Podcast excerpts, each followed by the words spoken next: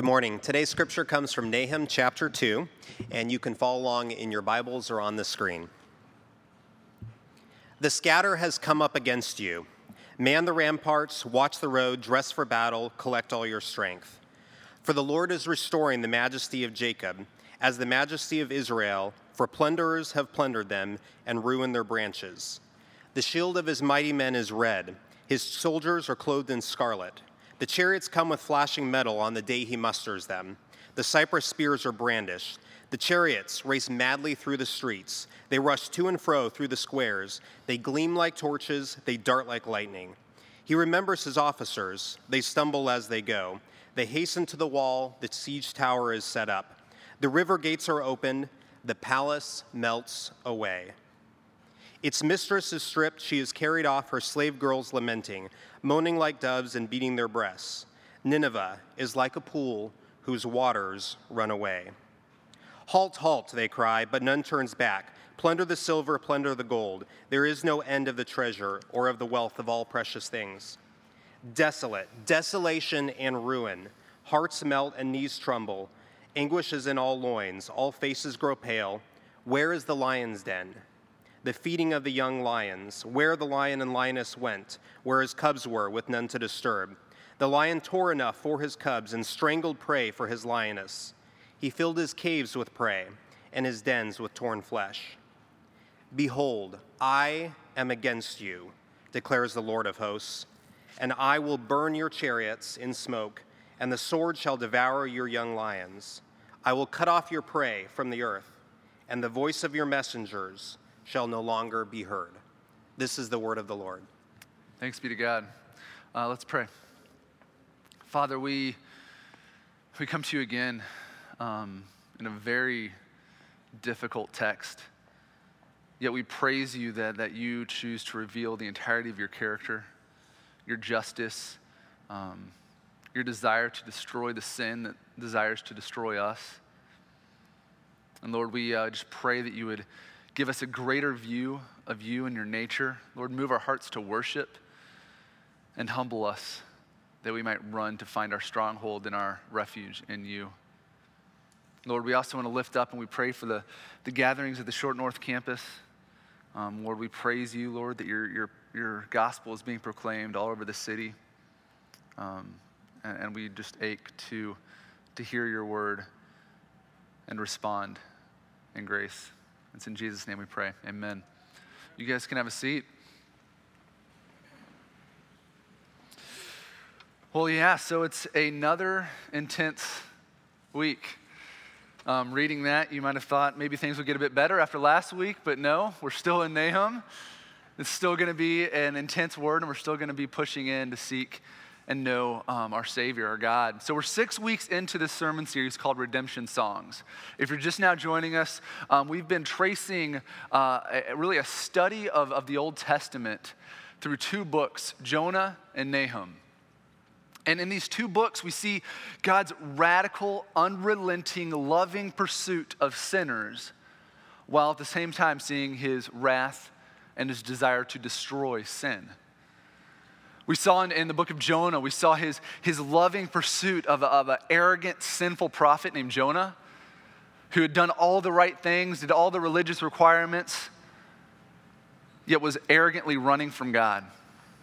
And at the same time, in, in the book of Jonah, we saw God's loving pursuit of, of, of the city of Nineveh, of people who were more violent and evil and rebellious than anyone else on earth. And we saw God lovingly and patiently pursuing them to draw them back to repentance. And then now here we are in the book of Nahum, and we see a, another word spoken to the same city of Nineveh, and, and yet it's a, it's a very different tone. It's one of, of burden and of destruction on a city that continued to pursue evil and hatred and opposition to God. And so this book really is about the most intense book in all of Scripture dealing with God's wrath on sin. And, he, and we, we really see this, this complex nature of God, that He absolutely and fully hates sin without a single moment's compromise of His justice, while at the same moment He passionately and radically loves sinners. And we see both of those things coming together in one beautiful and perfect and holy nature of God. And so here in chapter two, we see, we really see in specific what we saw last week in general.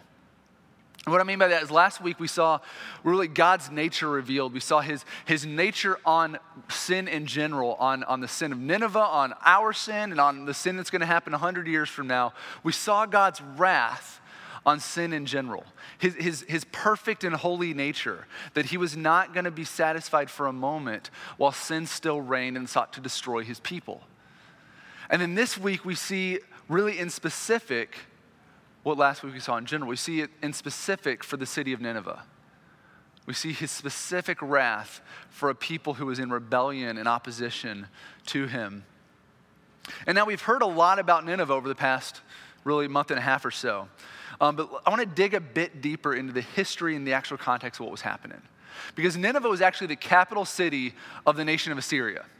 It was the largest superpower in its day.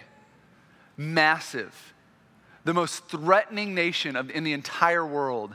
And, and, and the nation of Assyria had oppressed and had tormented the nation of Israel for over 200 years by the time the book of Nahum was written.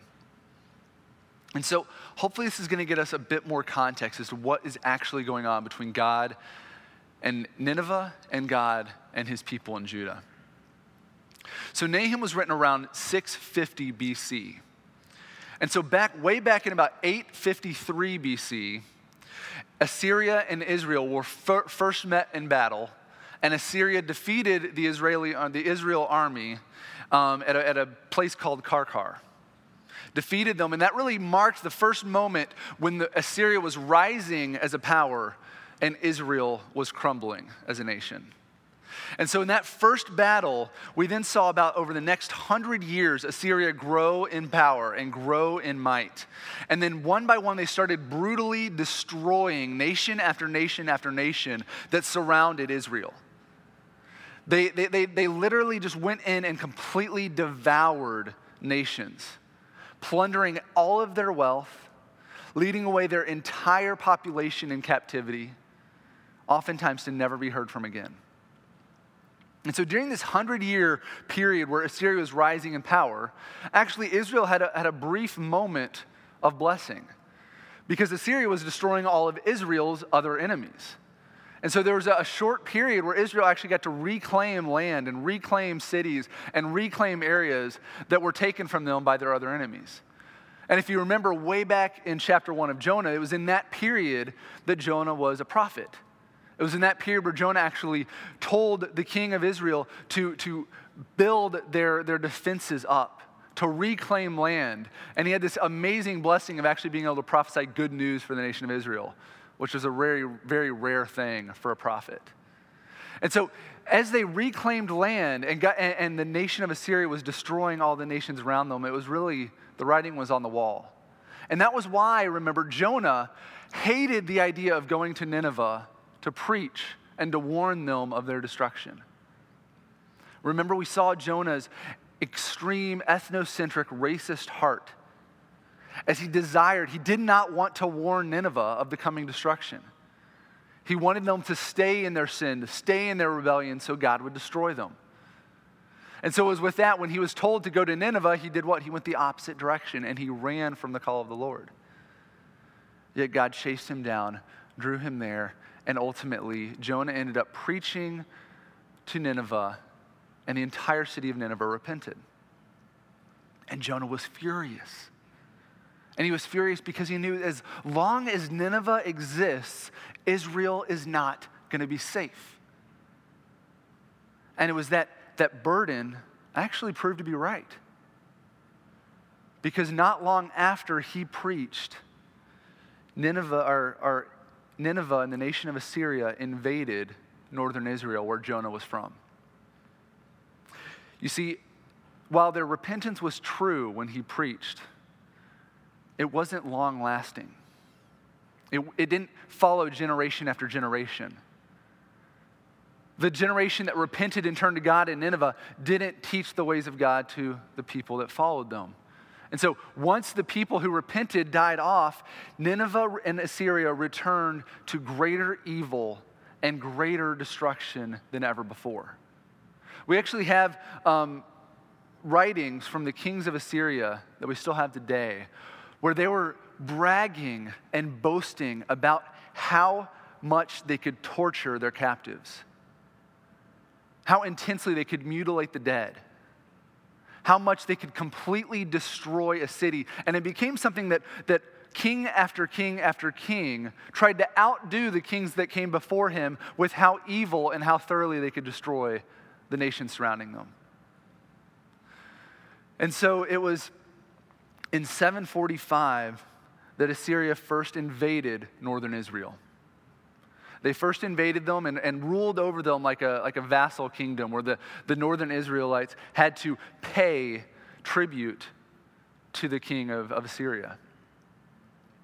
And then, after about 20 some years of that, in 721, they just said, All right, let's just completely destroy them. And they invaded and they sieged, they sieged Samaria and completely and utterly destroyed northern Israel and took away all 10 northern tribes into captivity. And the 10 northern tribes of Israel were never heard from again. If you heard all the, the random, crazy legends of the lost tribes of Israel? That's referring to this event in history. This moment in history where the king of Assyria led away the 10 tribes of northern Israel into captivity and they were never heard from again. They just disappear from the pages of history. And so in 721, then, that also started the time where Assyria reigned and ruled over Judah. And while they hadn't destroyed them yet, they ruled over them and demanded tribute, demanded taxation, demanded that they submit to the rule of Assyria. And this was a period where, where many of the, the kings of Judah, which, and, and just a, bit of clarity, when, when after Solomon's reign as, of king of Israel, and, and the, the tribes of Israel split, and there was a northern kingdom and a southern kingdom, oftentimes when you read in the Old Testament, the northern kingdoms are referred to as Israel, while the southern, king, the southern tribes are referred to as Judah. And so the king of Judah, then, many kings started turning from the Lord and, and were trying to placate and, and satisfy their, their ruling Assyrian armies by worshiping their gods and turning to their ways until there was a king called Hezekiah. And he returned the nation of Israel to worshiping God. And he returned to them saying, We can have hope. We can trust God. God is going to deliver us. We don't have to give in to the Assyrian domination. And so he sought God and returned the nation of Israel to trust in God. And he told his people that we're no longer going to pay tribute. We're not going to submit to a foreign ruler. And so it was with that that he refused to pay. And then in trusting the Lord, he said, We're going to depend on God, our Savior. And with that, the Assyrian army says, Fine, you're done. And so they invade Judah. And, and they start taking town by town by town until they get to the city of Jerusalem. And in about 701, they siege Jerusalem. They completely surround Jerusalem with their army. And they send, the king of Assyria sends out messengers to mock God, to mock the king of, of Judah. And we read about this in 2 Kings 18, particularly in verse 32. And so they sent out messengers to mock Hezekiah, to mock God. And we read in, in verse 32 what they were saying, and they're speaking in Hebrew specifically so all of the people on the, cast, on, the, on the city walls could understand what they were saying. They said, Do not listen to Hezekiah when he misleads you by saying, The Lord will deliver us. Has any of the gods of the nations ever delivered his land out of the hand of the king of Assyria? And then he goes on to say in verse 35 who among all the gods of the lands have delivered their lands out of my hand, that the Lord should deliver Jerusalem out of my hand? You see, the, the king of Syria is mocking God. He's standing proud and arrogant, saying, What God could deny me what I desire? And so Hezekiah runs into prayer, dropping on his knees, praying that the Lord would save his people from Israel, from, from Assyria, praying that God would deliver them. And that night, after Hezekiah prayed, God came, and while the, the entire, the greatest army on the face of the planet was encamped surrounding Jerusalem, the angel of the Lord destroyed and killed 185,000 soldiers of the Assyrian army. And so the army of Assyria then limped back to Nineveh. History still, historians can't explain why Assyria did not destroy Judah. But the Bible tells us that God came and fought for his people and delivered them from the hand of the Assyrian king. But that's not all. We could hope that that was the end of the, of the nation of Assyria, but that's not all because less than 50 years later, they had regained their strength. They had become even greater and more powerful than they ever were before. And in 664 BC, having more than, than amassed uh, the greatest might that they'd ever come before at the height of their power, they actually invade another superpower. They invade Egypt. And they go hundreds of miles all the way up the Nile to the, to the capital of Egypt, of Thebes, which was considered the most impregnable, the most fortified, the strongest city on earth because it was surrounded by water. And the Assyrian army completely destroys and completely wipes out the city of Thebes, leading their people away in captivity and destruction. And so it's, it's within just a few years after the destruction of Thebes, when Assyria is at its absolute pinnacle, the apex of their power, the greatest point of their might that the book of Nahum's written, and destruction is promised to Nineveh. That's, that's how absurd these words are at the moment they are written. The greatest power on earth is promised destruction, that it's going to be gone. And it's less than 40 years after Nahum these, wrote these words in 612 that a coalition of the Babylonians and the Medes completely and utterly destroy Nineveh, wiping it off the map. So destroyed it that, that we can read that historians didn't even think Nineveh had ever existed. They thought this was a legend until about 150 years ago when they uncovered the ruins. Nineveh was never populated ever again, it was completely destroyed. And so I share all of this with you, all that history. You history, I saw like pins feverishly writing down stuff for you history nerds. Other people, your eyes are rolling in the back of the head. But I, I share all of that with you to give you deeper context as to what was actually happening when Nahum wrote these words. What God is actually stepping into when he acts on behalf of his people, and what the city of Nineveh was actually doing is they brought destruction on the known world. And so, what we read when we see described here in chapter 2 and 3, realize that there are very, very different audiences re- reading this book. This book is written to two audiences it's written to Judah and it's written to Nineveh. In fact, throughout this book, the pronouns of you change as to who God's talking to. And it can change with almost without you even noticing. In a moment, he'll say you speaking to Judah, and then in the very next verse, he'll say you speaking to Nineveh. And so there's these two audiences there's the oppressor and the oppressed, the proud and the humble. There's Nineveh and there's Judah. And so when we read this, there's really two audiences here that really need to hear these words. There's those of you here that need to hear these words spoken like Nineveh heard them. You are proud. You are boasting in your might, in your successes. And you need to hear these words like Nineveh heard these words as a powerful warning calling you to repentance. And there's others here that need to hear these words like Judah. You've been oppressed, you're struggling, you're burdened, you're broken. And you need to hear these words as an amazing comfort because your God is with you and he will deliver you.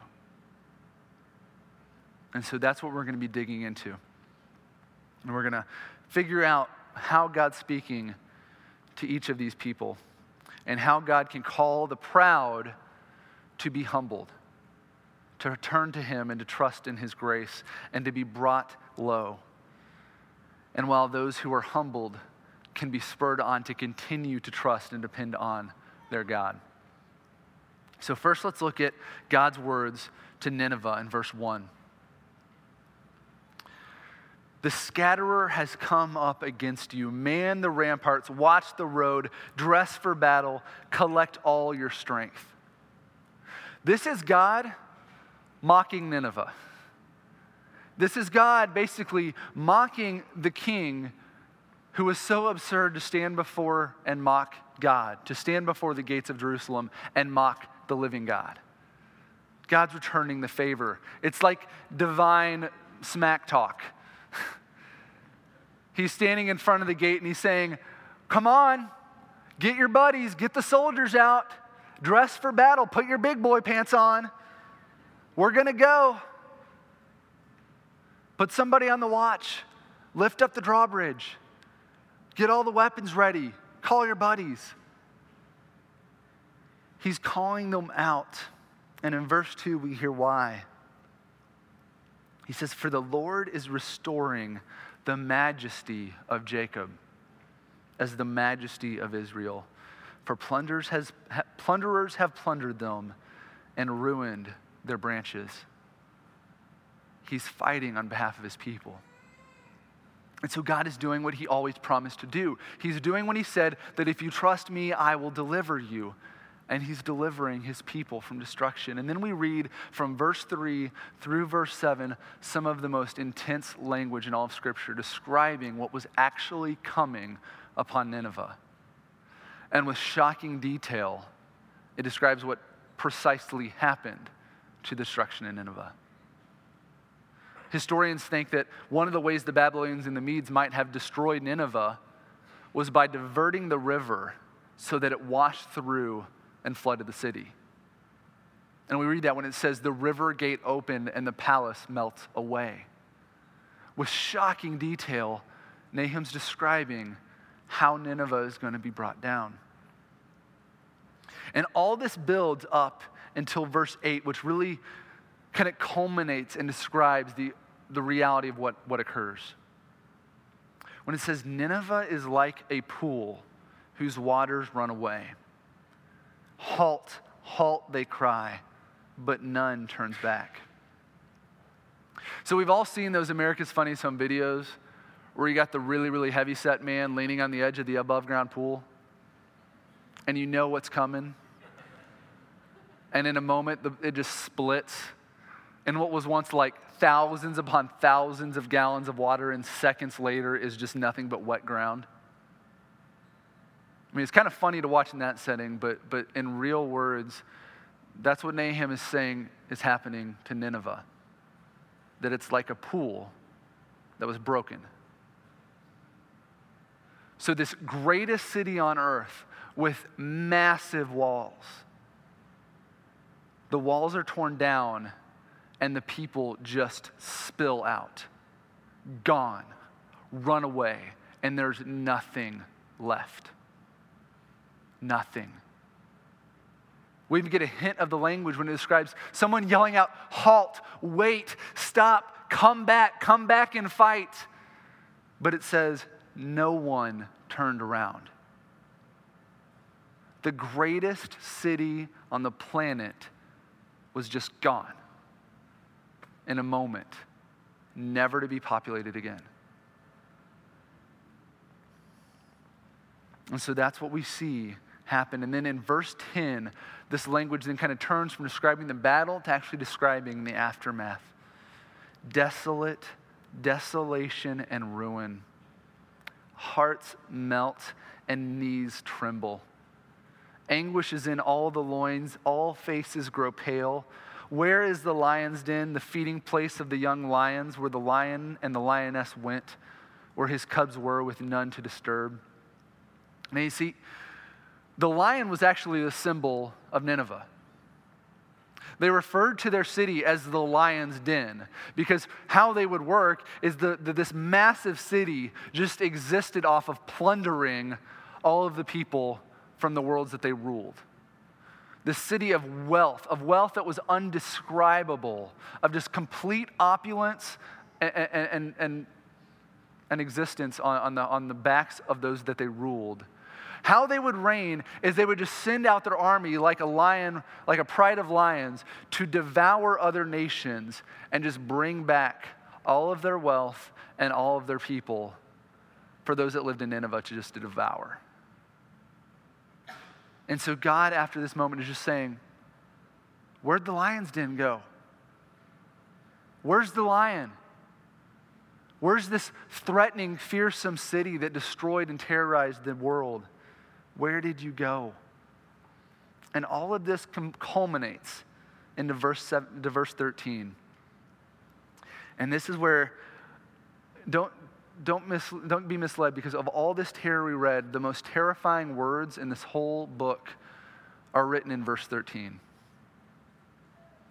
where we read, Behold, I am against you, declares the Lord.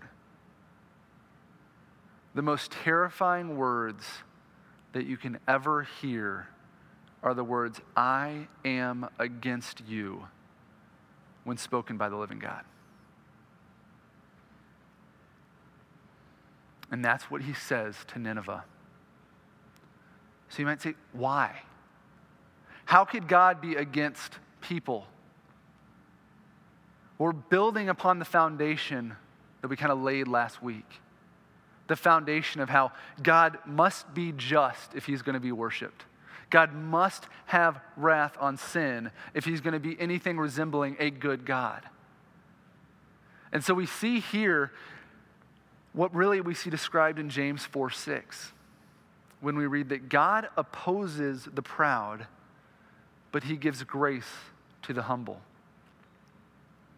God was against Nineveh because Nineveh was proud. God hates pride. Because simply put, pride is self worship, it's mocking God. It's standing before God and declaring your sovereignty while at the same time declaring war on Him. Pride is a, war, is a declaration of war on God. And God says, I oppose the proud. I am against Nineveh, this city that thought that they did all of these things by their own might. And so proud people, like Nineveh, never think that they could fall. Those of us in, in here who are struggling with pride, which I venture to say is probably all of us, never think that we can fall. We think we're too big to fail. That it, and, and really, if you experience enough successes in a row, you start to believe your own hype. You start to believe that, that I'm too big to fail. We start to trust in our own knowledge, our own understanding, thinking that we can foresee all the danger ahead and we've made preparation before it, for it. We start to think that, that we're above the need of wise counsel, above the need of having those close to us speak truth to us. That we're above the need of having accountability, of having friends that out of, our, out of their desire for our good will speak truth to us and call us to repent. And when someone comes to us with a concern, our first thought is, How dare you? Who are you to talk to me? I see all your sin. How dare you point out mine? And so the heart of the proud is one where we trust in our own strength. We trust in our career, our position, and that our confidence is in what we boast in even though we've seen dozens before us fail and fall. Even though the nation of Assyria had seen all of these nations that they were destroying that were once the greatest on earth, they said, no, no one can ever make us fall. And so, like that, the heart of the proud, while seeing many others completely come down and fail, think that they're above ever being in need. And so they'd trust in their own might, their own strength, their own ability to deliver themselves. And this is something that none of us is above. And we have, we have the opportunity here to learn from Nineveh so we don't have to share their fate. Recognize the grace in this because we can escape the destruction that Nineveh experienced. Because when we're proud, we're like the king of Assyria, standing before Jerusalem and we're mocking God. We're saying, What God can deny me what I want? What God could deny me that promotion? What God could deny me that woman or that man? What God could deny me ever having to suffer the consequence of the life that I'm choosing and that I'm living? And so there are many here that would probably never say those words, but yet we're just like them. We're trusting in our own strength, our own money, our own career, our position in society. And what you need to hear is that God opposes the proud. God opposes the proud. And that God might be saying to you this morning, listen, I am against you. When you trust in yourself and you run to your pride and your own strength, I am against you.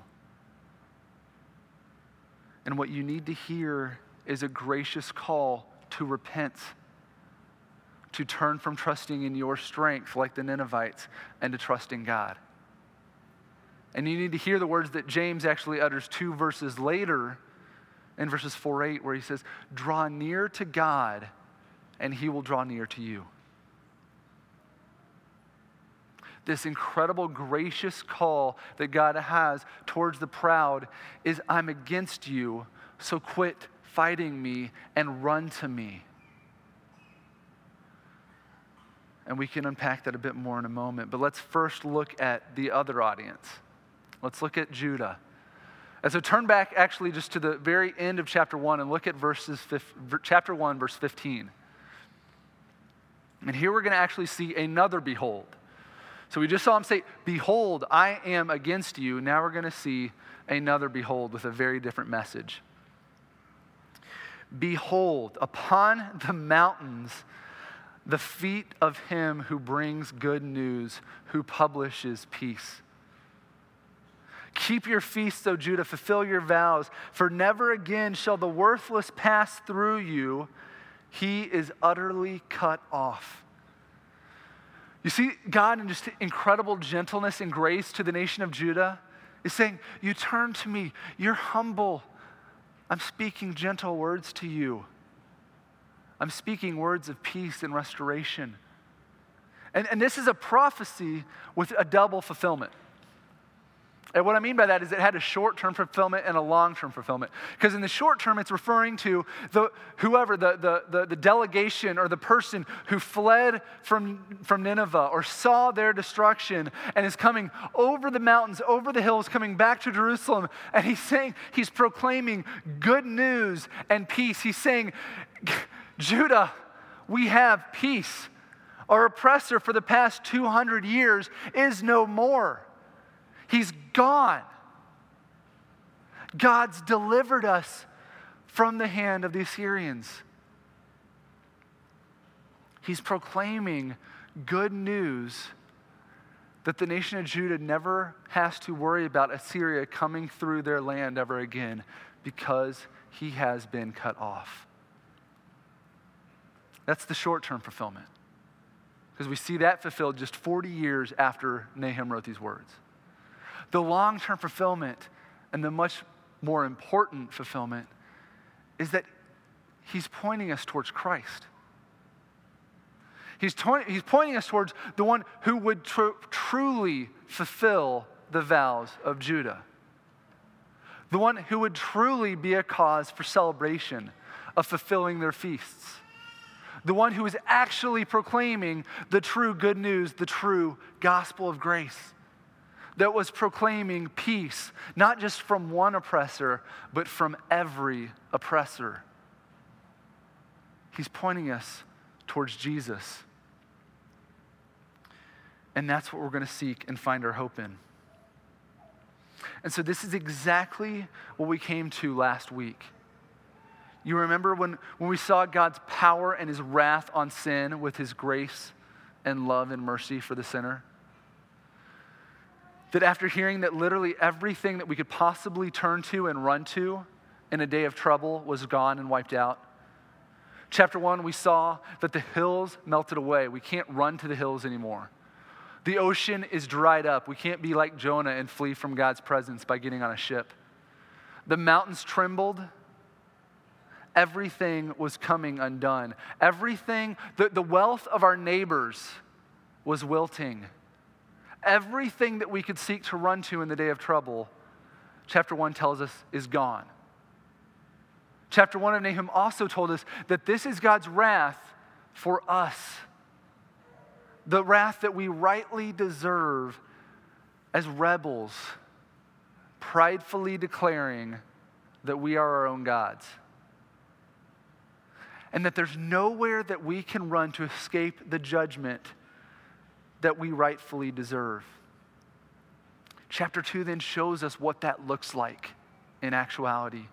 It shows us through Nineveh what we deserve. That we can't trust in our strength, our power, our past victories, and our future plans. And it shows us that we must humble ourselves to do what? To run to God, our stronghold Remember verse 7 from chapter 1? To run to God, who's our refuge and our stronghold. He tells us that there's nowhere else to go. It's all undone, and that our only hope is to run to find our hope in Christ because Christ bore the destruction that we deserve himself on our behalf. The destruction we read about in Nineveh that was used in, once again, in symbolic words, is what Christ bore on our behalf, that we might be delivered from wrath and be secure in a stronghold. Look with me back again at, at, chapter 1, verses 6 and 7. Who can stand before his indignation? Who can endure the heat of his anger? His wrath is poured out like fire, and the rocks are broken into pieces by him. The Lord is good. A stronghold in the day of trouble. He knows those who take refuge in him. And so, again, we see a God who righteously and rightly hates sin, but who righteously and mercifully loves sinners a God who loves us so much that he will bring the sin that seeks to destroy us to an utter destruction. That it will no longer walk through our midst any longer because it's cut off. That's our future hope. God loves us that much to destroy sin completely, yet at the same time, He loves sinners so much that He calls them to find their refuge in nothing other than Himself. I said it last week. The only refuge from the wrath of God is in the mercy of God. The only refuge from God is in God. And that's the hope that we want to and that we find in Christ. And so, what we need to cling to is the gospel. We need to recognize that, like the king of Assyria, we rebelled and turned to sin. We were created to be humble, to praise and live for the glory of God. Yet, like the king of Assyria, we decided to live for the glory of ourselves. And we rightfully deserve the destruction of a rebellious, evil city but God. The beauty of the gospel is in the but God came, living the perfect, obedient, submissive, loving life in the man Jesus Christ on our behalf, so that he could bear the destruction we deserved. So that all of God's wrath on every sin that any of you have ever committed was placed on the shoulders of Christ, and he bore the wrath of God in our place. So that by faith we could trust in Him to receive the favor and the mercy and the shelter of God and eternally be delivered to find our identity and our hope in Him. That's the good news of the gospel. The gospel that the book of Nahum proclaims. And so, our hope in the call is to the proud here is to be humble, to let this humble you. You need to listen to James' call to the proud to draw near to God so that he will draw near to you. To stop trying to escape the judgment of God or to stand against him and to run into his arms, to draw near to him and to be embraced in love. And to find your shelter from the strong arm of his wrath in the strong arm of his, of his embrace. That's the call to the proud. To find your hope and your salvation in Christ and let Him be your stronghold because your stronghold that you're trusting in is not going to stand. None of you are greater than the city of Nineveh. And Nineveh was wiped out from history. None of you have a hope to stand. Your hope must be in Christ. So draw near to Him.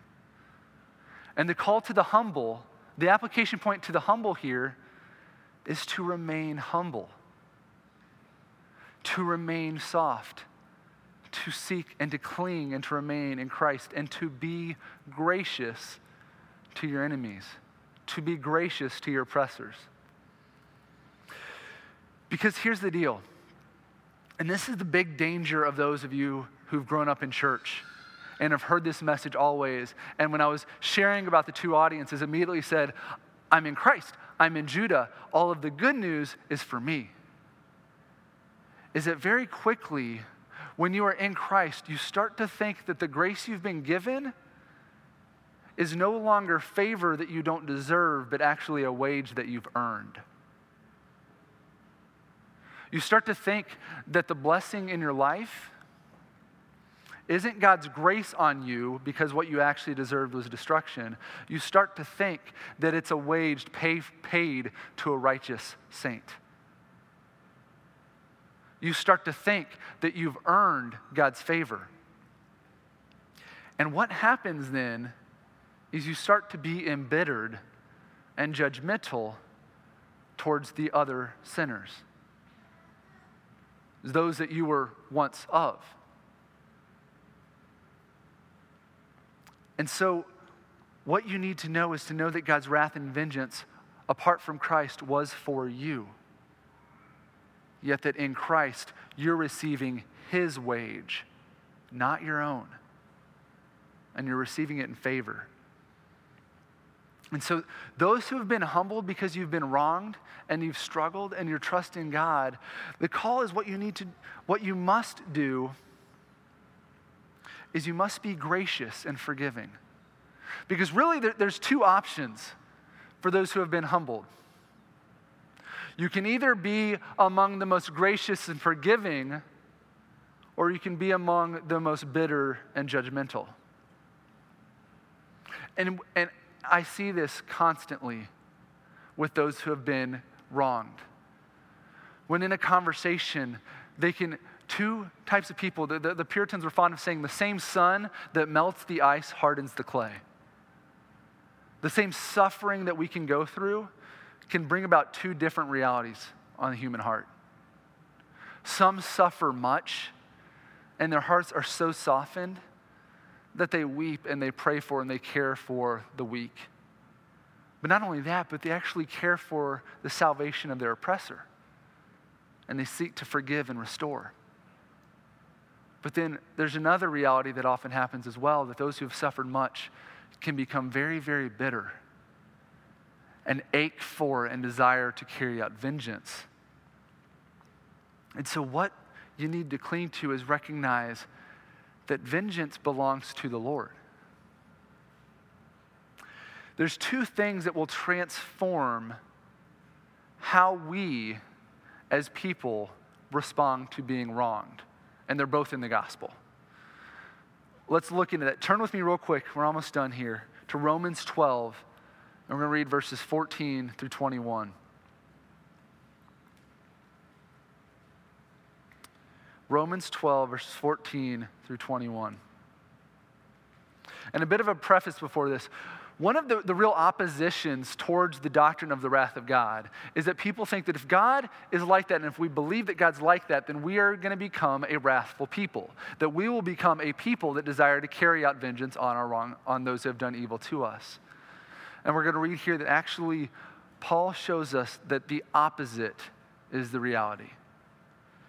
Verse 14 Bless those who persecute you, bless and do not curse them.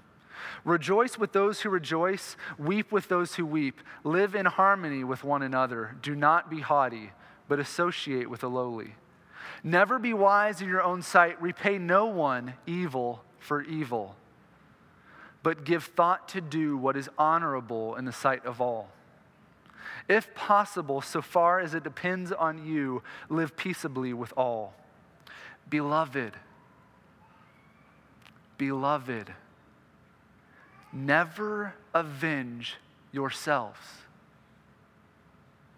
but leave it to the wrath of God. For it is written, Vengeance is mine, I will repay says the Lord. To the contrary, if your enemy is hungry, feed him.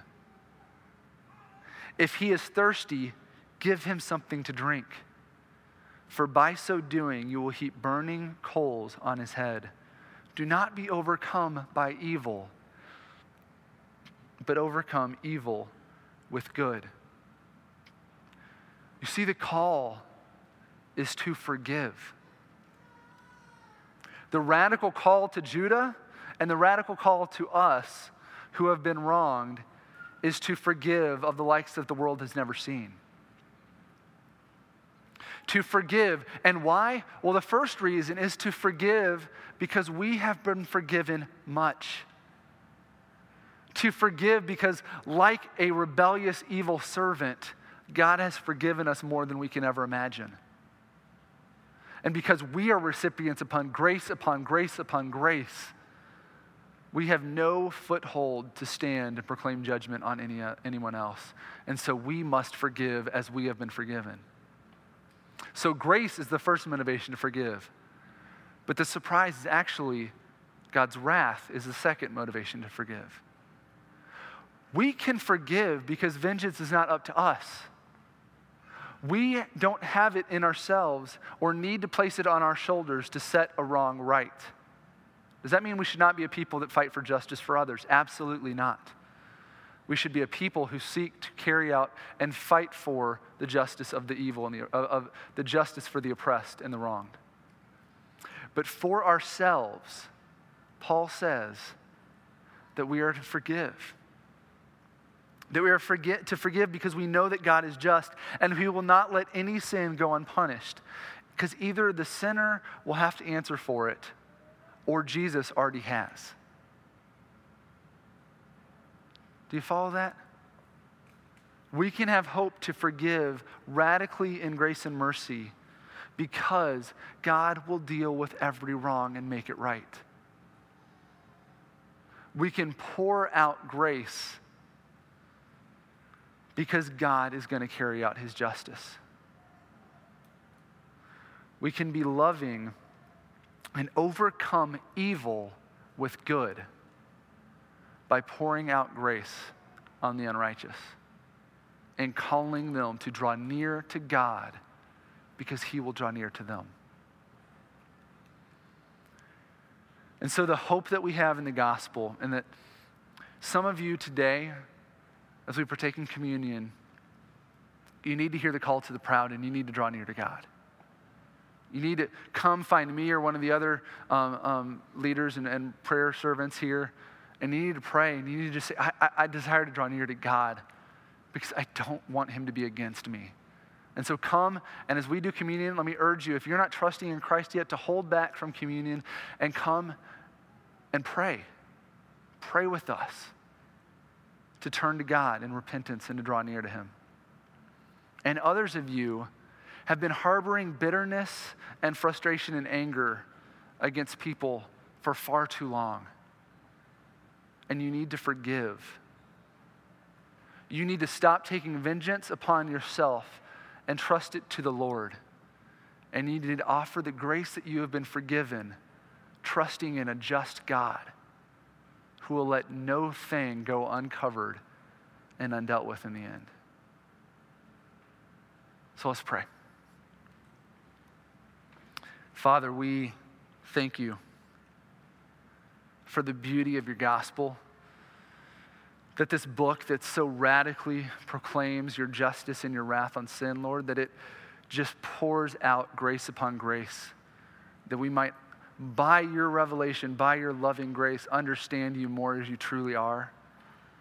That we might be delivered from our own arrogance, from our own pride, and that our hearts might be softened to trust in you, to cling to you, to draw near to you, because you draw near to us and you promise to give grace to the humble. And so, Lord, I just pray that this morning we would be a humble people Lord, that we would worship with more passion than we ever have before because we recognize that the good fortune we've been given is not a wage for our own righteousness, Lord, but it's the gracious offering of Jesus' righteousness on our behalf. So, Lord, I ache that this gospel would mark us as a people that would transform us to be the most gracious, the most forgiving, the most loving, and the most radically humble people in this city. Save us, Lord, from our own bitterness and our own vengeance. Deliver us, Lord, from what hardens our heart, Lord, and instead let it melt and be softened that we might run to you in love and praise you for your wonder of grace. It's in Christ's name we pray. Amen.